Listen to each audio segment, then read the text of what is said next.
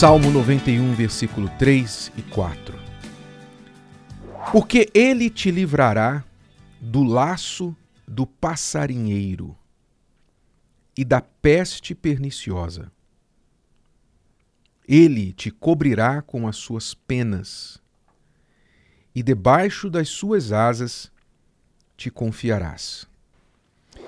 Agora, o Salmo 91 começa a citar vários exemplos de perigos, problemas que podem sobrevir uma pessoa.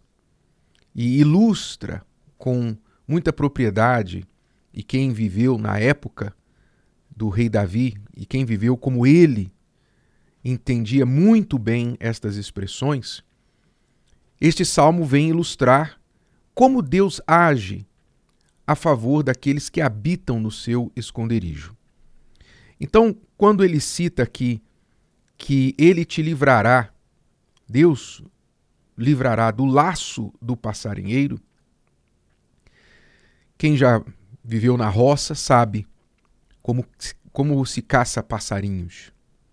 Né? Normalmente se tem algum tipo de armadilha, algum tipo de laço, onde o passarinho é atraído por uma comida e quando ele fisga aquela comida na sua inocência, então o laço é desengatilhado e ele é preso.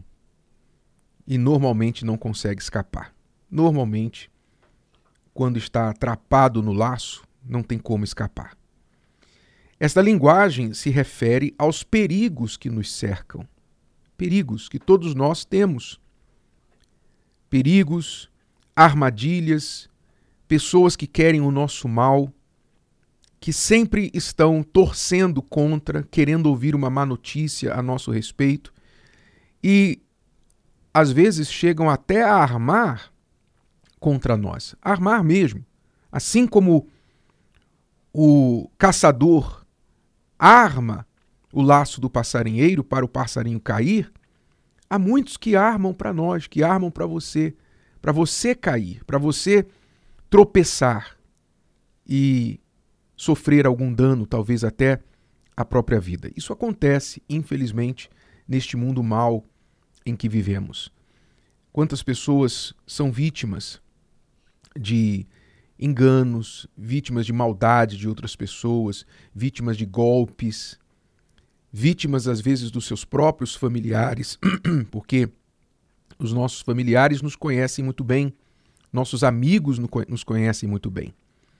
E quando há uma maldade, um desejo de vingança, uma intenção ruim, eles podem usar o que eles conhecem a nosso respeito contra nós. Usam a nossa fraqueza contra nós. E estes são exemplos de laços que nos rodeiam. Mas são muitos outros laços que nós podemos cair. A Bíblia fala do laço da mulher adúltera.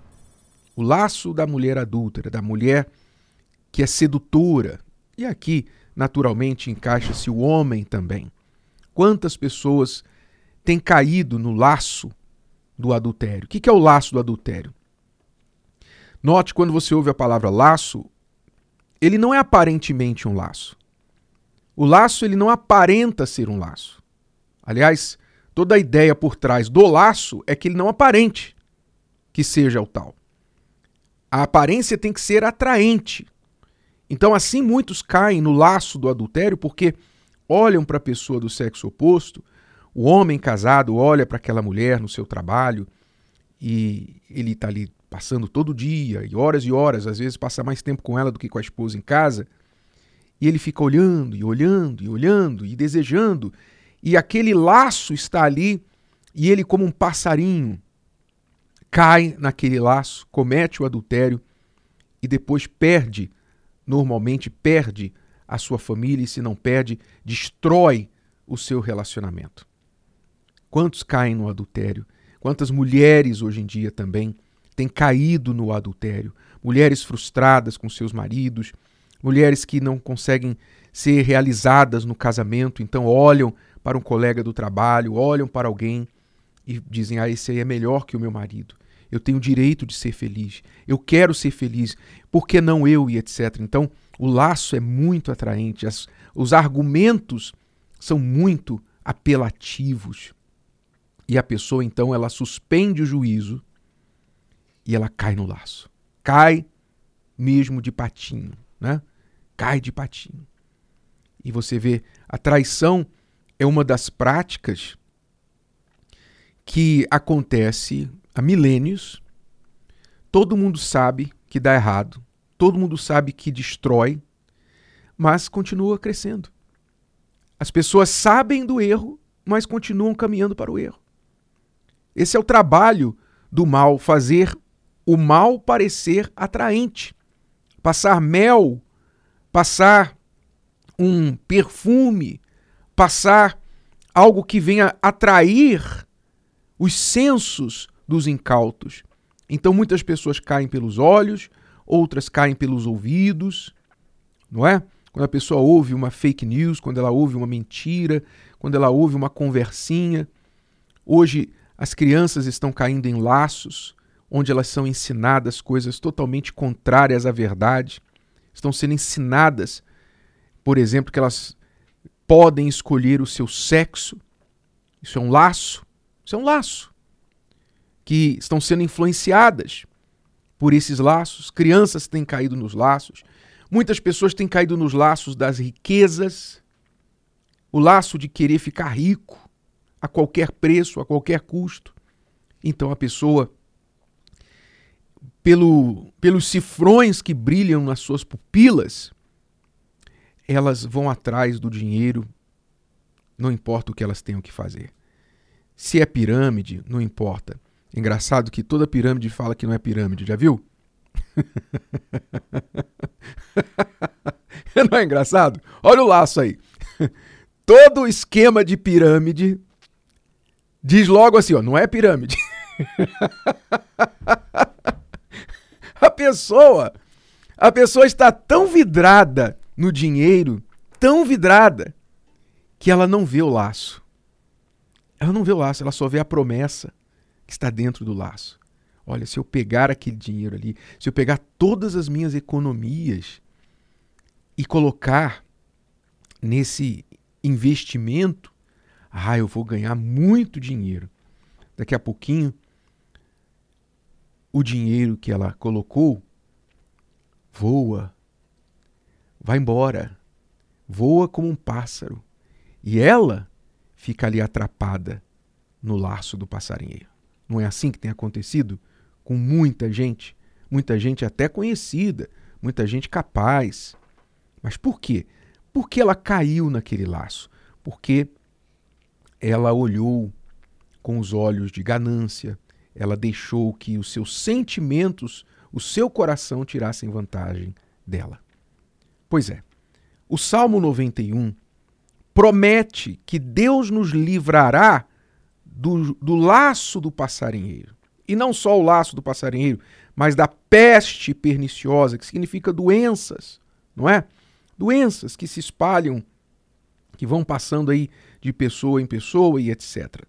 Mas lembre-se que logo mais adiante no Salmo, quando Satanás falou para Jesus e citou parte do Salmo dizendo: Olha, joga-te daqui de cima lá abaixo, porque está escrito, e aí citou o Salmo 91, aos teus anjos dará ordem ao teu respeito para que te guardem, etc, etc.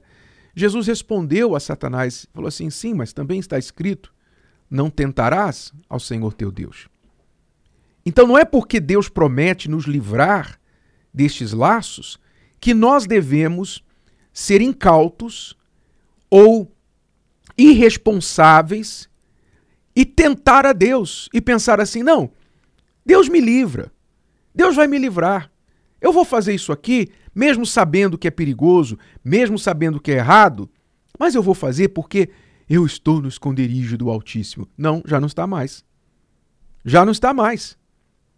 Porque se você fica querendo tentar a Deus e se jogar nos perigos, nas armadilhas que você sabe que estão lá armadas para você, você já está tentando a Deus. Não, não, você não vai mais ser livrado por ele.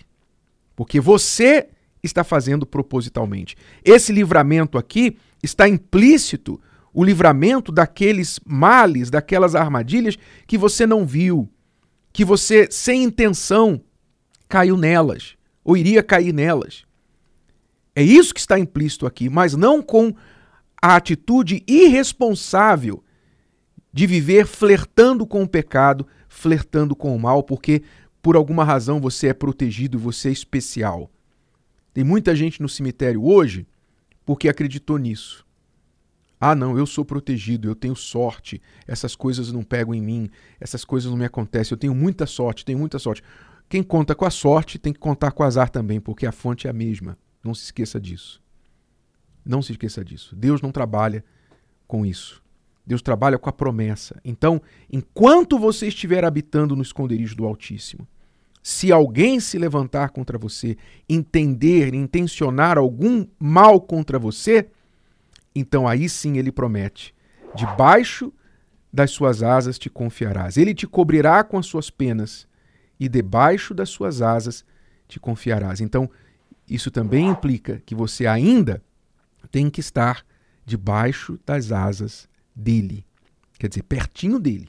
Enquanto você estiver pertinho dele, as asas dele, as asas do Altíssimo, te cobrirão. E nenhum laço, nenhuma peste, nenhum mal, nenhuma armadilha, nenhum perigo que te cerque ou que alguém pretenda contra você lhe atingirá. Se o vídeo de hoje te ajudou, você conhece alguém que vai ser ajudado por essa mensagem, passe adiante. E se você ainda não inscreveu aqui no canal, inscreva-se agora. Até a próxima.